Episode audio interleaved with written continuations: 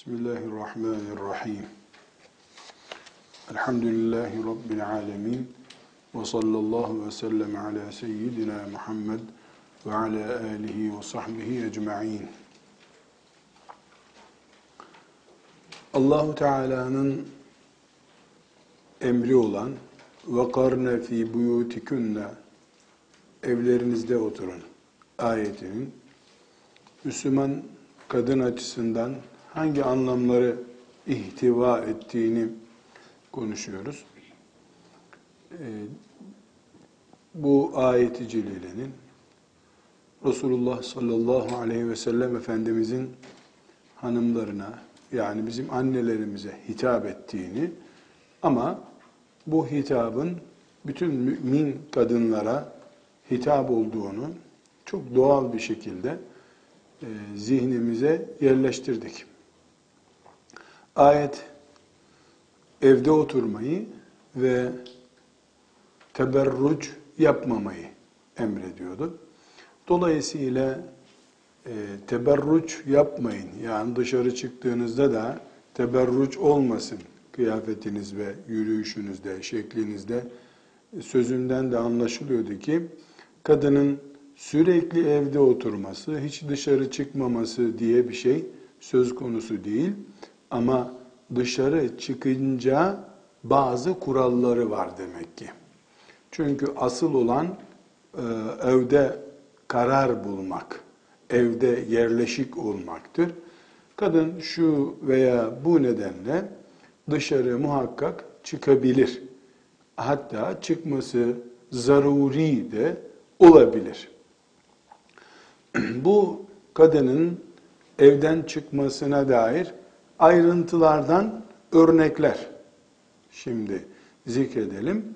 Fukahanın bu çıkışla ilgili, yani kadının evinden çıkmasıyla ilgili notlarını bir görelim.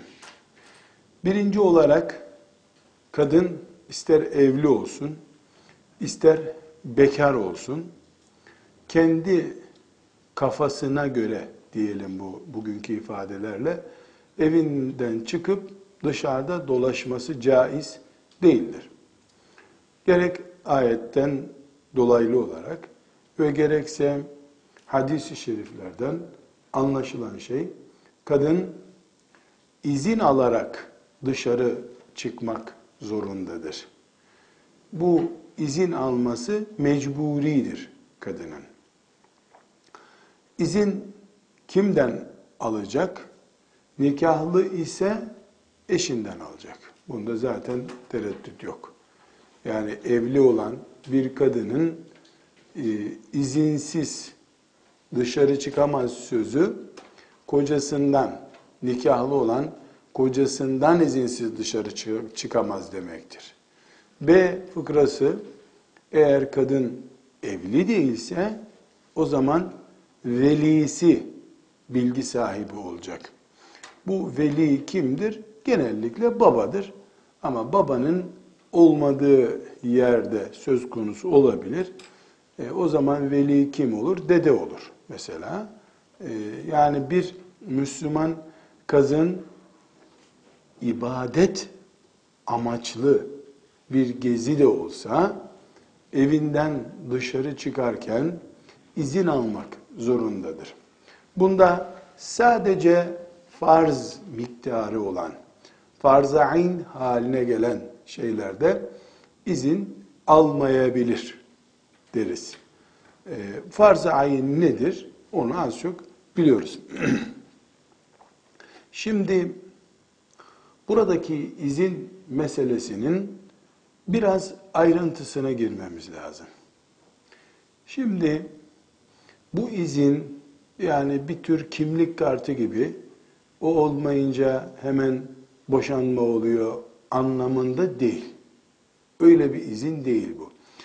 Buradaki izni, ben filan yere gidiyorum, bana izin veriyor musun diyor. Eşi de düşünelim bakalım, akrabalara filan danışıyor. Tamam tamam sen komşuya çay içmeye gidebilirsin. Bu değil izin sözü. Bilgi sahibi olma, eşinin bu çıkışından haberdar olması demek.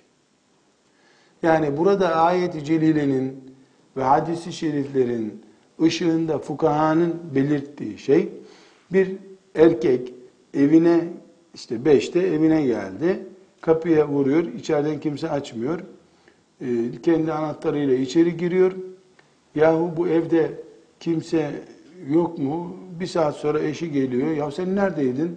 E, bir yere gitmiştim mesela. Böyle sanki başıboş gibi bir ortam yasak. E, buradaki bu başıboşluğun olmamasını sağlamak için bir istikrar, bir kişinin yönettiği bir aile görüntüsü vermek için buradaki hanımın ben filancalara çay içmek maksadıyla gitmem gerekiyor bugün demesi lazım. Eşinin izin verip vermemesi e, aile içi ilişkilerle bağlantılı bir konudur. Yani e, filanca tavrından dolayı e, otur oturduğun yerde diyebilir. Otur oturduğun yerde dediği zaman oturacak. Yani bu otorite sahibi olması bakımından önemli bir konu. Fakat mesela eşler arasında şöyle bir anlaşma e, veyahut da yani eş böyle bir kapı aralaması yapabilir. Mesela yani biz nerede oturuyoruz? İstanbul'un Trakya yakasında oturuyoruz. Bu Trakya yakasında istediğin yere gidebilirsin, bana sormaya gerek yok diye bir izahat yapacak olsa, bu her e, çıkışta e, dilekçe yazıp işte on dört on altı arası filan yere gitmeye izin vermenizi rica ediyorum diye böyle bir resmi yazışma gerektirecek bir şey yok ortada. E, bu eşlerin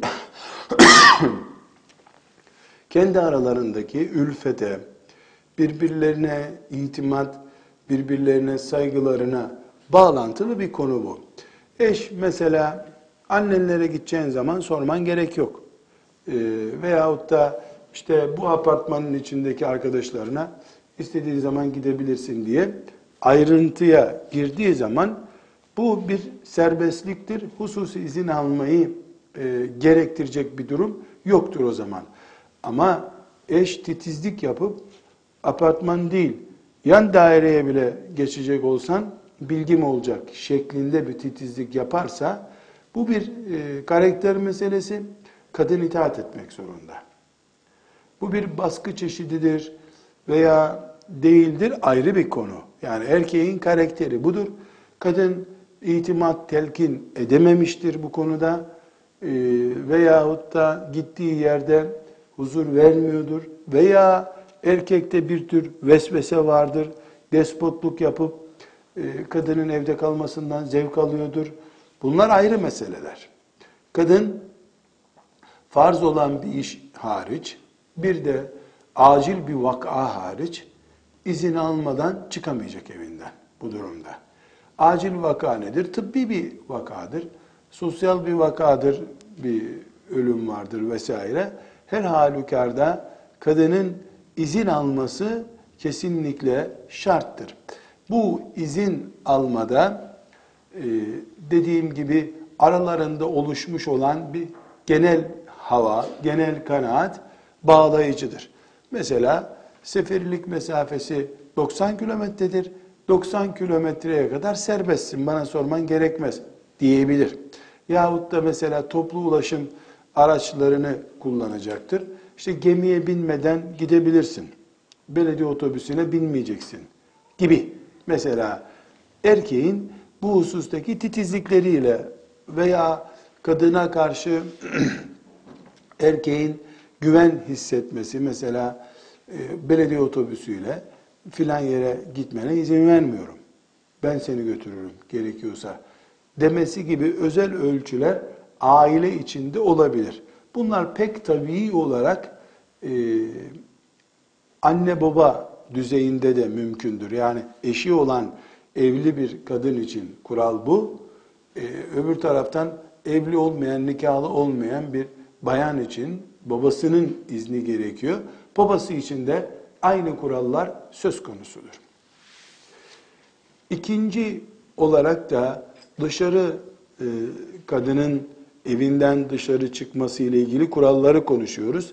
وَقَرْنَ ف۪ي بُيُوتِكُنَّ ayetinin ayrıntıları olarak kadın sokağa nasıl çıkacak? Bunu konuştuğumuzda.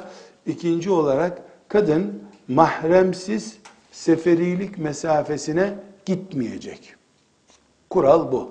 Bu mahrem kimdir konusu çok geniş daha önce geçti. Kadının yolculuğu meselesini farklı açılardan ele aldık. Burada uzatmak istemiyorum. Bu birinci şarta tekrar dönmemizde fayda var zannediyorum. Hani izin meselesine. Şimdi yeni bir moda peyda oldu. Yani kadınlar e, özellikle kendilerini böyle erkeklerden daha düşük gibi tuttuk, tutulduğunu zannettikleri konularda işte var mı ayet bu konuda? Yasal hakkım var mı der gibi var mı ayet, var mı hadis diyorlar. Bu izin meselesinde Nisa suresinin otuz dördüncü ayeti e, Fukaha'nın izinsiz kadın yola çıkamaz, e, yani evinden dışarı çıkamaz e, kuralını perçinleyen ayettir. Bu ayeti defalarca okuduk. Herhalde epey defalarca daha da okuyacağız inşallah. اَرْرِجَالُ قَوَّامُونَ عَلَى النِّسَاءِ اَرْرِجَالُ قَوَّامُونَ عَلَى النِّسَاءِ erkekler kadınların üzerinde kaimdirler. Bu kaim kelimesi hanımefendiler, şimdi bakın, ilçeleri kim yönetir diyoruz, kaymakam deniyor. Kaymakam kelimesi Arapça kelimelerden oluşmuş Türkçe bir ifadedir. Kaymakam, kaimul makam kelimesinden bozulmuştur. İstilahından bozulmuş. Kaim ve makam. Makam Türkçe bir kelime şimdi. Makam yani mevki, makam, koltuk demek. Kaim o makamda duran adam demek. Kaimul makam. Türkçe biz bunu kaymakam olarak konuşuyoruz. Demek ki kaymakam kelimesi kâme yekûmu fiilinden geliyor. Kaim, kaim el makam ifadesi kaymakam olarak yansımış. Kaymakam kimdir? İlçede son sözü söyleyen adam demek. Valinin altında ama onun altındakilerin hepsinin üstünde demek. Kaymakamla ilgimiz yok bizim şu anda.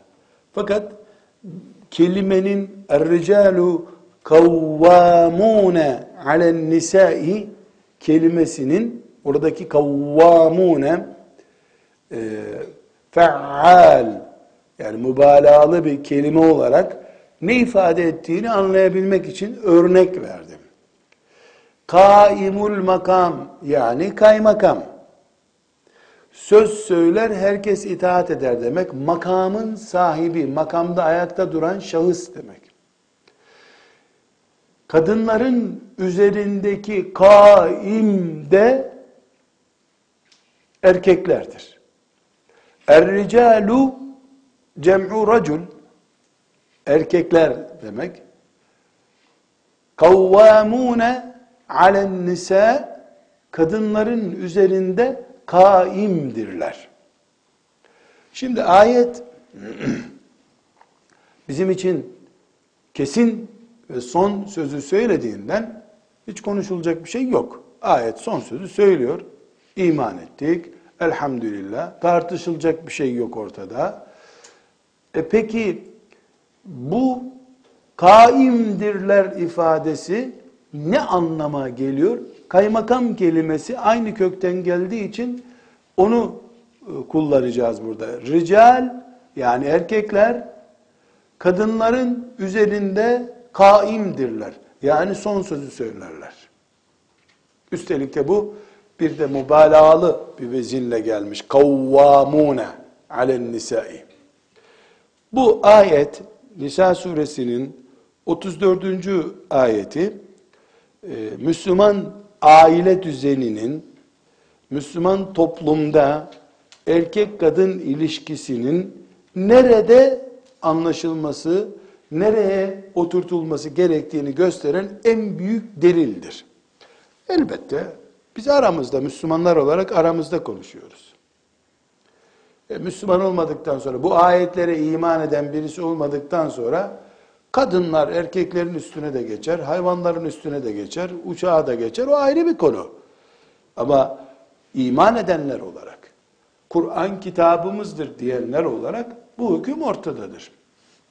Şimdi e, bu hükmü erkek bir çeşit sadist duygularla kadını ezmek için, zulmetmek için kullanıyorsa kendi lehine, e bu ayet olmadan da bunu yapıyor erkek, zaten yapar.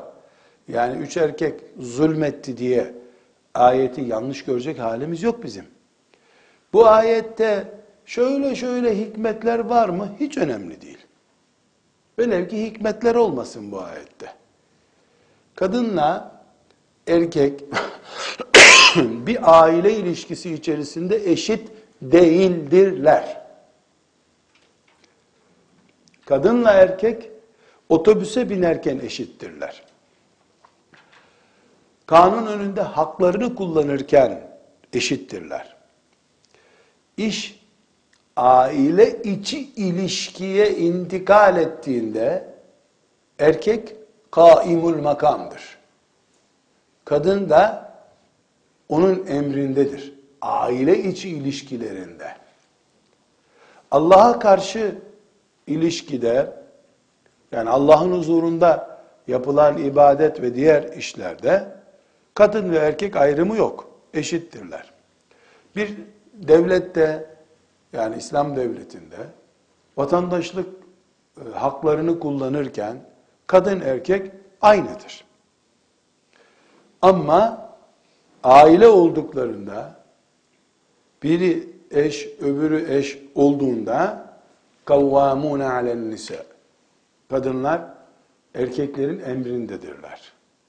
Bu gösteriyor ki erkeğin evinde koca olarak bulunduğu veya baba olarak bulunduğu konumda erkek imza atar. Hem sorumluluğun erkekte olması anlamına gelir bu. Dolayısıyla sen izin verdin de böyle oldu denecek ona, dünyada da ahirette de. Hem de kadının bu hususta itaat etmesinin Allah'ın emri olduğunu gösteriyor. Bu ayete girmişken, e, ayette iki gerekçe var. Yani er-ricalu kavvamûne alen-nisâ, erkekler kadınların kaimidirler, erkekler kadınların üstünde bir puan sahibidirler ayetinde neden sorusunun cevabı da var. Bimâ faddalallahu ba'dahum alâ ba'din. Bima, öyle bir şeyle ki, yani bu kavvamune, neden ya Rabbi sorusunda bima, öyle bir şeyden dolayı ki faddalallahu, Allah üstün tutmuştur. Ba'dahum ala ba'd. Kadınlarla erkeklerin bazılarını bazılarından üstün tutmuştur. Yani burada erkeklerin meziyet olarak sorumluluk almak, yönetici olmak durumunda kadınların daha üstünde olduklarını ayet söylüyor. Yaratan Allah böyle söylüyor. Bir de ve bima, ve yine aynı şekilde enfeku min emvalihim. Enfeku min emvalihim. Mallarını harcamakta erkeklerin görevi olduğundan dolayı. Ayeti tekrar yukarıdan itibaren aldığımızda Erkekler kadınların üstünde yetkilidirler, kaimdirler. Çünkü Allah erkekleri kadınlardan üstün yaratmıştır, üstün koymuştur. Ne olarak? Sorumluluk açısından. Kanuni yetkiye muhatap, kanuni sorumluluğa muhatap olmak açısından ve bima enfeku min emvalihim ve harcama görevi de erkeklerde olduğu için. Yani aileyi geçindirmek, aile için iş bulup çalışmak gibi konularda ve ailenin gerek iç ve gerek dış görevlerine tahammül edebilecek fizyolojik yapıya sahip olmak erkeklere verildiği için söz söyleyip son sözü söylemek de erkeklerin görevidir diyor. Bu ayetten, Nisa suresinin bu ayeti celilesinden fukaha erkek izin vermezse kadın evinden izinsiz çıkması caiz değildir diye bir kural çıkarmışlardır. Burada tekrar vurgulamakta fayda var. Yani kadının annesi ölmüştür veya babası ölmüştür. Kadın pankarastır veyahut da işte şu midesinde kanama geçirmiştir. Eşi ben gelir seni götürürüm evde bekle diyordur. Böyle bir zulüm olmaz şüphesiz. Buna acil vaka diyoruz. Eşi izin verir veya vermez. Kadıncağız ambulansa atlayıp hastaneye gidebilir veya arabaya atlayıp babasının acil vakasına yetişebilir. Bu normal çay partileri, geziler, piknikler vesaire gibi şeyler için geçerlidir. Bu sözünü ettiğimiz. Yola çıkma, yani evin dışına çıkma prensipleri olarak ikinci de ne dedik?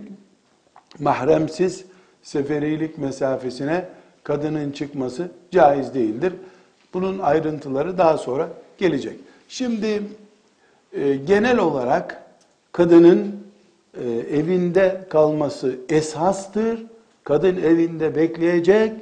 Kadının merkezi, bulunacağı yeri evidir dedik. Hiç dışarı çıkmayacak mı? Hayır. Öyle bir zulüm çeşidi yok. Kadın dışarıda çıkar ama dışarı çıkarken kadında sekiz özellik istiyoruz. Kadın sokakta sekiz ayrıntıya dikkat edecek. Naslarla yani hadis-i şerif ve ayetlerle sabit olan sekiz şartı yerine getirerek kadın dışarı çıkabilir. Birincisi hepimizin anlayacağı gibi hicap. Yani tesettür biz Türkçe'de diyoruz. Tesettür e, üzerinde bulunacak. Tesettürle ne kastettiğimiz defalarca konuştuk. İkinci olarak yagdudne min absarihinne buyurmuştu Allah Teala. Ve kullil mu'minati yagdudne min absarihinne. Gözlerini korumuş olacaklar. Bu da ayetle e, sabit bir konu. Yagdudne min absarihinne. Gözlerini koruyacaklar. Yani kadın, burada önemli bir ayrıntı bu.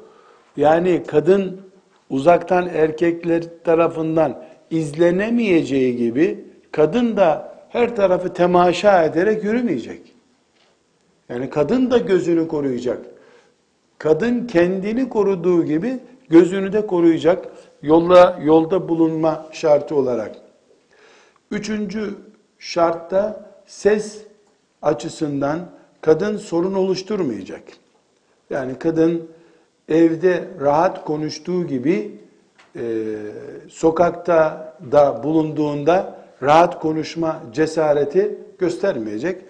Dördüncü olarak da e, hadis e, ayeti celile la yubdine zinetehun zinetlerini göstermesinler buyurmuştu.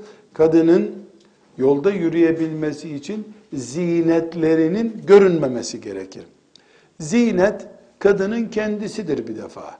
İki, bu zinetini göstermemek yani yolda yürürken üzerindeki kıyafet süslü, dekorlu bir kıyafet olmayacak ve takı gibi vesaire gibi dekorlu bir e, yahut da dikkat çekecek bir zinet eşyasını da göstermeyecek.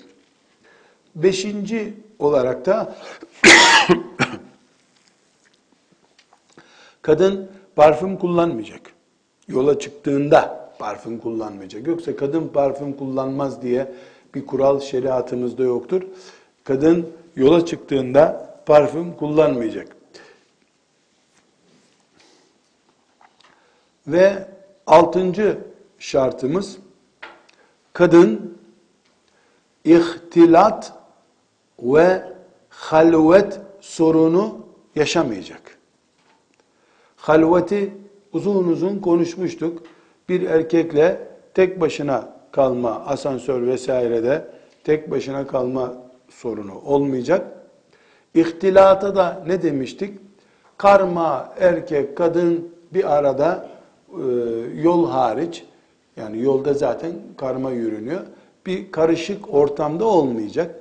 Bu karışık ortamı hanımefendiler e, sizinle bir hususta paylaşmak istiyorum.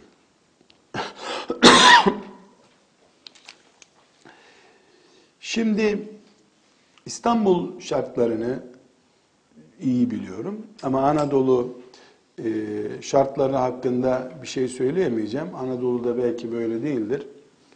İstanbul'da şehir ulaşım araçları, belediye otobüsleri, minibüsler, e, şimdi metrobüs diye bir şey çıktı. Bir defa metrobüse binmem gerekti. Yani elli yaşını geçmiş bir insan olarak Edirne kapıdan Çağlayan'a kadar herhalde üç dört kilometrelik bir mesafeye, yani daha öteye gitmeyelim, yürüyerek gidelim dedim. İnelim buradan artık. İki durak mı, üç durak mı gittik. Yani insanların, erkek olarak ben orada insancıl bir şekilde o araçla üç durak daha gitmenin uygun olmadığını düşündüm. Şimdi genç bir kadın her türlü tesettür şartlarını yerinde oluşturmuş olsa bile o araca ne kadar binebilir? İnsanın illa fıkıh kuralı bilmesi gerekmiyor. Yani bir defa solunum sorunu yaşanıyor orada. Belediye otobüslerinde bilhassa sabah ve akşam iş saatlerinde solunum sorunu yaşanıyor. Hırsızlık başka bir dert. Ee, yani ahlaksız insanların kasıtlı olarak kalabalıkta binme e, niyetlerini devlet önleyemiyor. Çok da böyle bir kimsenin derdi yok zaten. Bir kadının, yani metrobüs gibi, otobüs gibi, minibüs gibi e, araçlara binmesi haramdır diyecek bir cüretim yok. Yani bunu söyleyemem. Ama yani insanda biraz akıl olması gerekir, bunu da söylerim.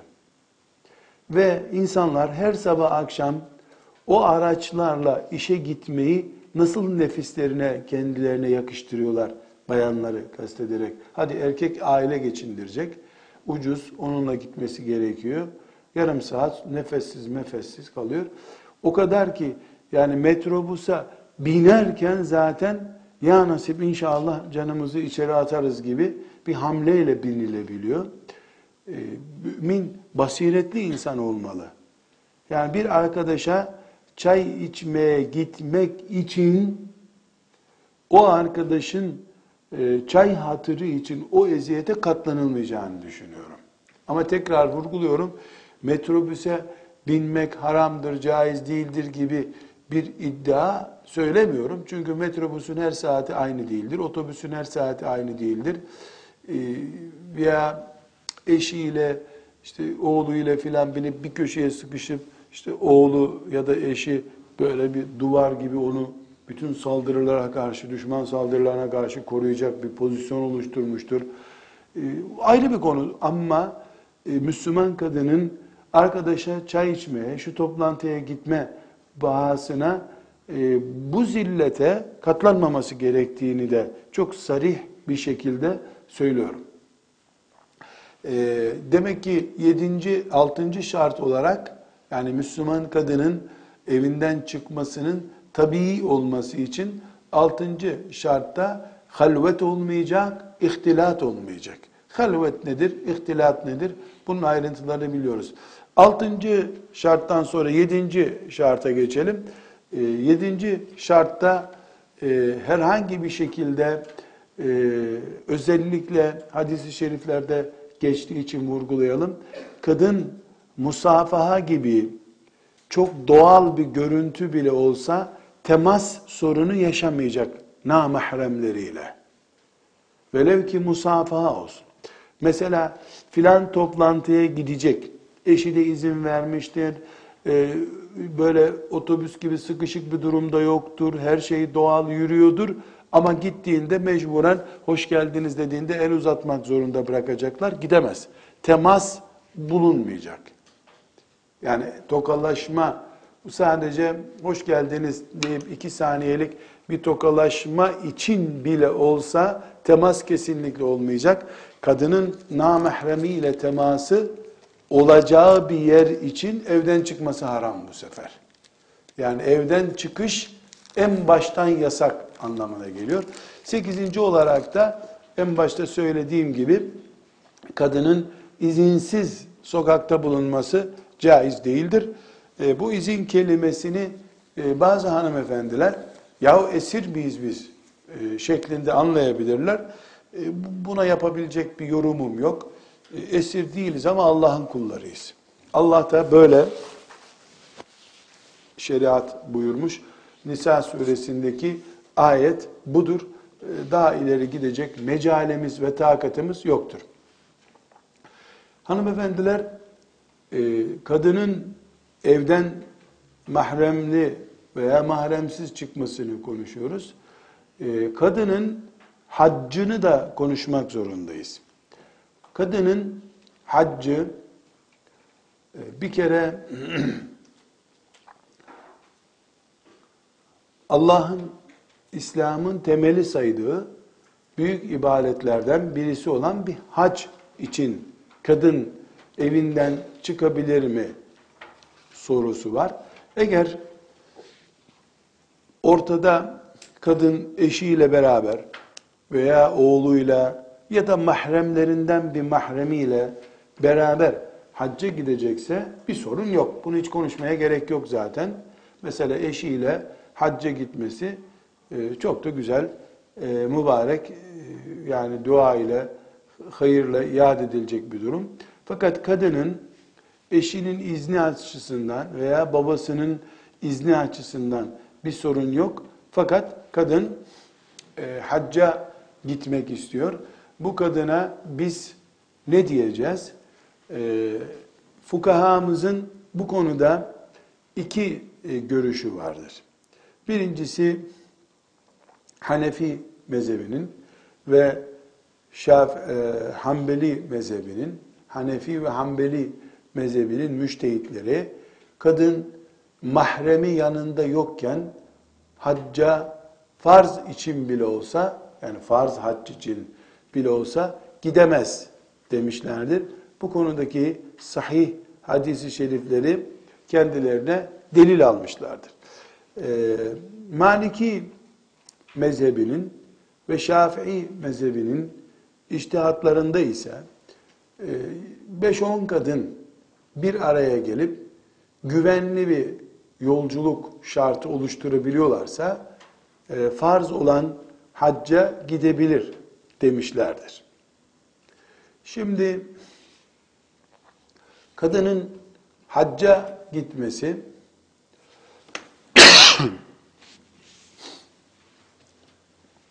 kadının hacca gitmesi elbette Allah'ın şairinden, dinin en muazzam e, kalelerinden birisini konuşmayı gerektiriyor. Yani nasıl hacca gidemez kadın diye sorma ihtiyacı olabilir. Efendimiz sallallahu aleyhi ve sellem mahremi olmadan yola e, çıkmayı şiddetle men etmiştir kadın açısından. Bu emir buradan kaynaklanıyor. Hatta e, sahabeden birisi hanımını hacca gönderdiğini, kendisinin de cihada çıkacağını söylediğinde aleyhissalatü vesselam Efendimiz e, o şahsa tepki göstermiş, git sen de hanımınla beraber bulun diye onu geri göndermiş. Yani cihattan geri göndermiştir. Kadının e, tek başına hacca gitmesi hiçbir şekilde, hiçbir mezhepte caiz değildir. beş on kadın olurlarsa sadece e, Maliki ve Şafii uleması nezdinde olabilir denmiştir. Şimdi e, burada e, bir kere makul olanın kadının kocası, babası, oğlu, kardeşi gibi mahrem birisiyle gitmesidir. Yani çok büyük bir zorlamayla, e, arkadaş grubuyla hacca gidiyorlar. Orada bulunmuş, hac şartlarını göze, gözetlemiş birisi olarak şahsen benim kanaatim, böyle bir fetva e, gerekmese bile, mesela e, bütün fukaha beş tane kadın birleşip hacca gidebilirler e, demiş olsalardı bile, ben şahsen haccın e, edası esnasında kadının karşılaşabileceği sıkıntıları gözlerimle gördüğüm için kadın yanında mahremsiz, ama o mahrem tutup kadını kaldırıp taşıyabilecek çapta bir mahrem olacak. Mesela otuz yaşında genç bir kadın seksen beş yaşında dedesiyle hacca gidiyor. O onun mahremi ters zaten. Yani seksen düştüğünde kadını kaldıracak takati yok. Yani böyle bir mahremlik olması bakımından mahrem, ama yani bir anlamı yok onunla hacca gitmenin. Kadınların e, mahremsiz bir şekilde hacca gitmelerinin makul tarafı yoktur. Yani bunun hangi mezhep nasıl diyor çok önemli değil. Makul bir tarafı yoktur. E, bu hususta Resulullah sallallahu aleyhi ve sellemin ikazına kulak vermek lazım. Şimdi insanlar uçakla kolay gidiyoruz, geliyoruz gibi e, çok ucuz bir savunmaya sığınıyorlar. Sadece uçakla gidip havaalanında el sallayıp gelmek midir hac? Ondan sonra haccın meşakkatli ve bilhassa kadın açısından zor bölümleri başlıyor. Bu e, hususta e, fukahanın ruhsat olan sözlerinden çok fazla istifade etmek e, bence doğru değil. E, yani mahremi, üstelik de bahsettiğim düzeydeki mahremi olmayan e, hacca gitmesin. Peki e, mahremsiz hacca gitse kadın, bu bir vebal mi? Vebal elbette, ama haccı hac mıdır? Haccı haçtır. Haccı haçtır. Yani haccında bir sıkıntı yok. Haccı kabul olur inşallah, ama e, bu yaptığı hareket sünnete aykırıdır. Yanında e, bir kadın yanında mahremini kendisi bulduğu takdirde eşinin farz haccını engelleme hakkı olmaz. Ne gibi? Kadın mesela kendi parasını temin etti, kardeşini de yanına aldı, hacca gidecek bu sene. E, eşi ben izin vermiyorum deme hakkına sahip değil. Nafile olduğu zaman nasıl nafile olur? Yani e, ikinci haccını yapmak istiyor. O zaman eşinin engelleme hakkı vardır. Yani ben istiyorum, hac sevap bir iştir, gideceğim deme imkanı yok kadının. Hacla ilgili, yani kadının evden çıkması ile ilgili şartları konuştuk. Evden çıkacağı gerekçeleri konuşmaya devam ediyoruz. Bu gerekçelerden bir tanesi de dedik ki e, hacla, hac için çıkabilir. Hac için çıktığında kadın, ayrıntımız bu. Kadının davetlere gitmesi de evden çıkmasıyla ilgili bir başlık altında ele alınır. Davetler, hanım kızlar, fıkıh kitaplarını okuduğumuzda davet konusunun, yani bildiğimiz çay daveti, yemek daveti, iftar daveti, bunu, bunları kastediyoruz.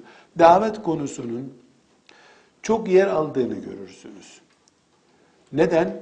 Çünkü hadis-i şerifler, Resulullah sallallahu aleyhi ve sellem Efendimizin irşadatı, daveti bir gündem olarak karşımıza çıkarıyor. Ve izâ da'âke فَاَجِبُهُ Müminin, mümin üzerindeki altı hakkını sayıyor Efendimiz sallallahu aleyhi ve sellem. Müminlik hakları, sosyal haklarımız bizim birbirimiz üzerinde. Davet ettiğinde, bize bir çaya gelir misin dediğinde icabet etmektir.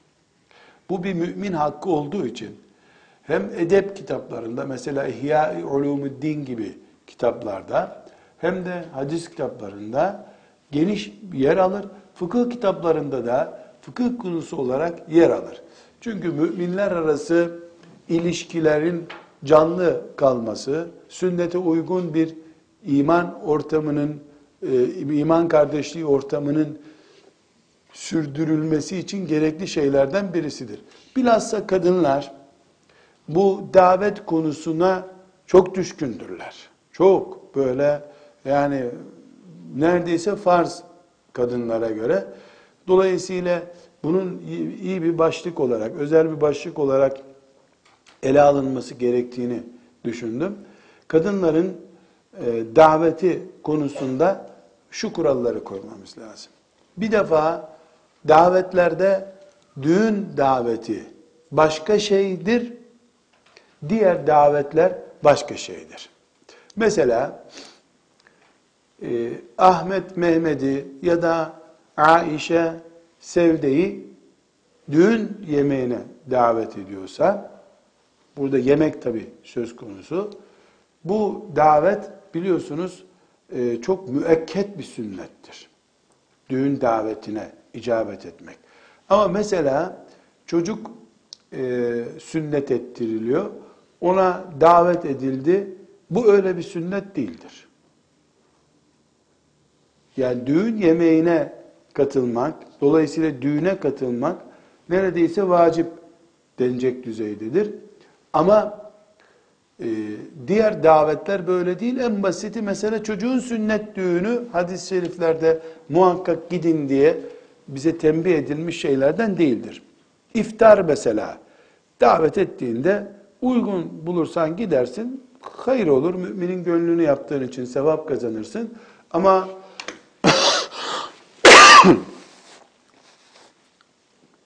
düğün yemeği gibi gitmeyen vebale girmez. Efendimiz sallallahu aleyhi ve sellem ne buyuruyor? Düğün yemeğiyle ilgili. Kim bir düğün yemeğine çağrılır da gitmezse bana isyan etmiş olur buyuruyor. Yani asırlar sonra bir düğüne çağrılıyorsun sen. Asırlar önceki peygamberinin sana küsmemesi için, ona karşı bir sui edep yapmış olmaman için düğüne gitmen gerekiyor. Bu İslam terbiyesi, şeriatımızın bizi koymak istediği kalıptır. Diğer e, davetler ise bu kurala dahil değil. Mesela hakika davetleri, e, düğün davetleri gibi değildir. E, ama bütün davetler, bütün davetler, bu cümlem e, bir kırmızı çizgiyle mi neyle çiziyorsanız çizin kenara. Bütün davetler sünnet olarak gidilip icabet edilmesi. İcabet etmek ne demek? Yani evet geliyorum demek, gitmek. İcabet edilmesi gereken davetlerdir. Müminin, mümini davet etmesi. Bu neden? Çünkü hadis-i şerif e, hakkul mümini alel mümini sittün ya da hakkul muslimi alel muslimi sittün. Altı sahih hadis-i şerif bu. Müslümanın, Müslüman üzerinde altı hakkı vardır diye. Ve izâ da'âke fe ecibhu. Çağırdığı zaman seni yemeğe git, icabet et, geliyorum de şeklinde. Bu müminler arasında bir ülfet, kaynaşma konusudur. Şimdi tekrar konumuza gelelim. Bayanlar arasında bu davet nasıl ele alınacak? Şimdi bayan e, ya bekar, işte babasının e, emri gerek, izni gerekecek ya da evli, kocasının izni gerekecek. Yani bir kere bu farz bir iş değil. Farz değil. Farz olmayınca şartsız izin gerekmez diyemeyiz. Muhakkak izin gerekecek. Yani arkadaş çağırdı, çaya çağırdı. Efendimiz sallallahu aleyhi ve sellem de izâ da'âke fe'ecibhu demişti. Böyle bir şey yok. Çünkü bu nafilelerden bir nafiledir. Sünnetlerden bir sünnettir. Binaenaleyh izin şartı gerçekleşmesi lazım. Kadının çay partisi, pasta partisi, e, bilmem ne partilerine gidebilmesi için. İki, kadının esasen böyle bir davete gitmesi, o davetin e, mekruh bölümlerinin bulunmamasını gerektiriyor.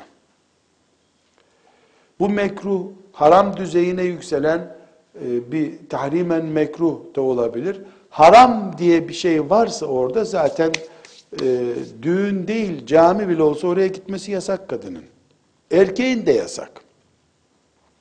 Peki e, nasıl olabilir bu mekruhlar? Bir, mesela çok basit kadıncı örnekler vereyim. Şimdi bir Müslüman kadın, düğünü konuşmuyorum, çünkü helal bir düğün kurallarına dair özel bir ders yapacağız. E, bu konuyu uzatmayayım, düğünü konuşmuyorum. Ama düğün yemeği de e, mümin olarak bizim için çok önemli. Onu nikah bölümünde inşallah müstakil geniş bir ders yapacağız. Müslüman genç hanım şeriatına uygun bir düğün nasıl yapar? Düğünlere nasıl katılır? Nasıl e, şekil verir? Onu konuşacağız. Düğün dışındaki şeylerde bir. Şimdi kadınların şöyle bir sorunu var. Beş arkadaşını çağırdı ya, gittiğinde onları bir tarıyor.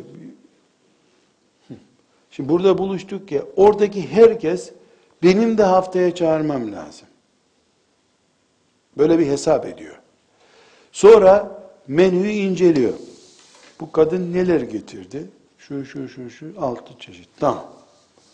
Kaydediliyor onlar. O onun bir tür şartnamesi gibi. Haftaya bizdeyiz değil mi kızlar? He bizdeyiz, tamam. Gidiyorlar haftaya onda. Altı buçuk menü oluyor bu sefer. Menüyü e, aynısını yapsa ayıp, o bize aynısını yapmıştı zaten. Kazara diyelim o gün rahatsızlandı da dört menü yaptı. Muhakkak toplantıyı iptal etmesi lazım. Toplantıyı çünkü olmaz. Beşinci ve altıncı menüyü yetiştiremedi. Ne derler sonra? O kadın zavallı, hem bebeği var. O kadar uğraşıp yapmıştı. E şimdi biz aynısını yapmasak olmaz. Bütün bunlar neyi gösteriyor? Allah rızası için yapılmış bir davet değil bu. Mümin kardeşliğimiz perçinlenmiş olsun diye değil. Birbirimize mümin zulmü yapalım diye. Böyle bir zulüm de olmayacağına göre. Birbirimize mutfak şovu yapalım diye. Birbirimizin nefsini gıdıklayalım diye yapılmış bir davete icabet gerekmez. Asla gerekmez. İkinci olarak mesela örnek veriyorum. Kadınların davetlerindeki sorunlar. Koca bir tabak. Pasta çeşitleri, börek, tuzlular, şekerliler, pekmezliler filan derken çeşne, pastane gibi bir tabak. Yani sanki pastanenin özeti o tabak. Şimdi kadın bir bakıyordur. Erkekler için de tabii muteber bu. Ama erkeklerde bu ikinci bölümü olmaz genelde. Bunların hepsini yesen sen zaten gül olursun kız, niye bu kadar çok yiyorsun diyecekler. E bana zaten bu dokunuyordu, şu dokunuyordu, ucundan dokunuyor, o koca tabak ortada kalıyor. E sonra onları çoluk çocuğuna yetirmiyor ev sahibi. Çünkü kadının çatalı var üstünde öbür kadının. Doğru çöpe. Dolayısıyla bu israf oluyor. Kadının böyle bir toplantıya gittiğini varsayıyoruz. Üçüncü olarak şimdi e, gerek ev sahibinin ve gerekse katılacak toplantıya, yemeğe katılacak kadınlardan birisinin mesela küçük bebeği var. O bebeğin özel bakımı gerekiyor. Mesela özürlü çocuğu olan bir e, ev sahibi bir kadına e, bu çay partisi, elma armut partisi yapıldığını düşünün. O gün işte beş saat, altı saat o kadınlar orada oturuyorlar. O çocuk içeride kıvranıp duruyor. Kadının asli vazifesi o özürlü çocuğunun hizmetini yapmak veya evde hasta olan filancanın hizmetini yapmaktır. Kadın asli vazifesini ihmal ediyor. Gerek ev sahibi ve yani ev sahibi olan kadın veyahut da dışarıdan misafir olarak oraya gelenler. Böyle bir ortam kadının asli vazifesini ihmal edip suni bir vazifeyle oyalanması demek olan bu ortam mübah bir ortam değil kadın için.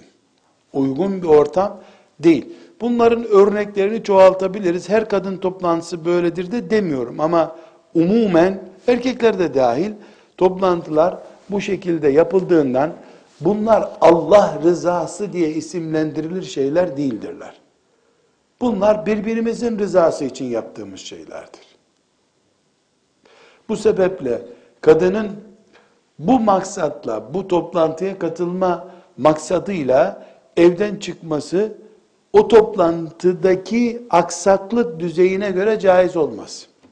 Böyle bir sorun yoksa on tane kadın bir araya gelip şakalaşabilirler. İşte mesela yeni evlenmiş bir arkadaşlarına espri yapabilirler. Mesela daha önce boşanmış bir arkadaşını teselli için gidip şen bir gün geçirtirebilirler. Bunlar haram şeyler değil. Yasak şeyler değil. Biz mahpus dindarlar değiliz. Kul olan dindarlarız biz. Mahpus değiliz. Dilimiz zincirli değil bizim elhamdülillah. Allah gülmeyi de bize müsaade etti. Gülen ve ağlayan peygamberimiz var bizim.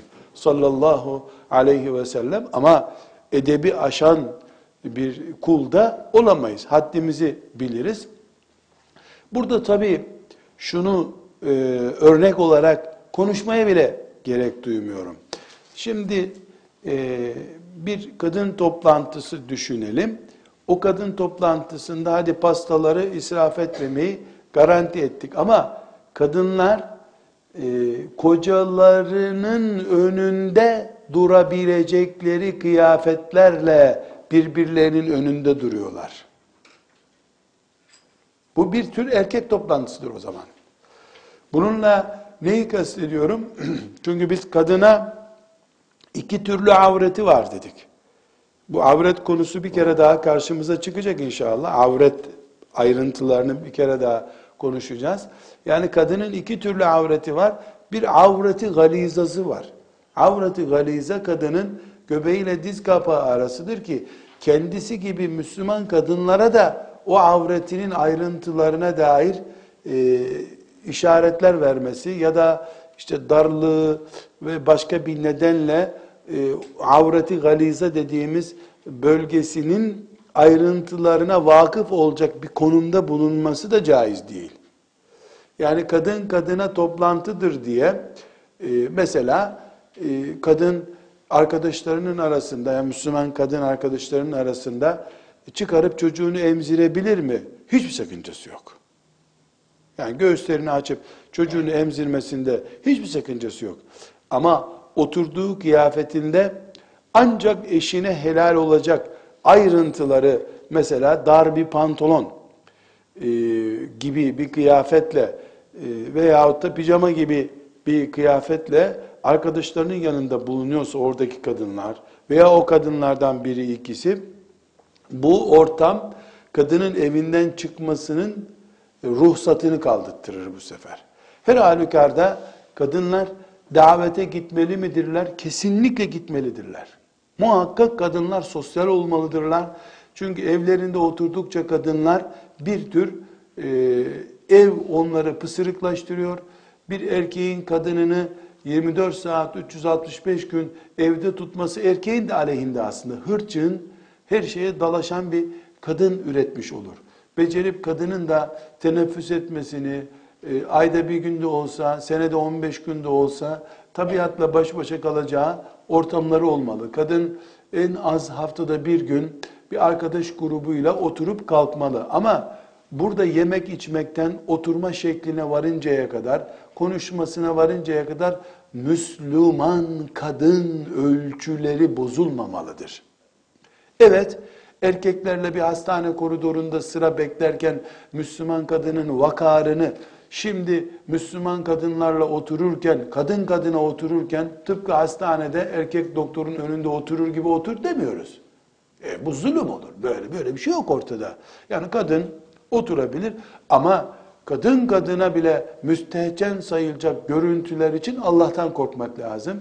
Eşlerinin izni yokken eşinin malını çarçur etmekten Allah'tan korkması lazım. Hasta çocuğunu ihmal edip, mesela çok basit bir örnek vereyim. Yani misafir geldiği için o gün iki yaşında çocuğunu dövmüşse kadın, o toplantı ne katılanlar için ne de o ev sahibi için caiz bir toplantı değildir. Yani üç yaşında, beş yaşında çocuk misafir geldiği için dayak yiyorsa o kadınlar toplantı yapmamalı. Önce bir pedagoğa gidip tedavi görmelidirler. Neden? Bir, misafir topluluğu geldiğinde yaramazlık yapmayan çocukta akıl yoktur zaten. Evde bir değişiklik var. Sen sabahtan beri orayı sildin, burayı yalar gibi dolaşıp duruyorsun. Demek ki bu değişikliği çocuk da hissedecek.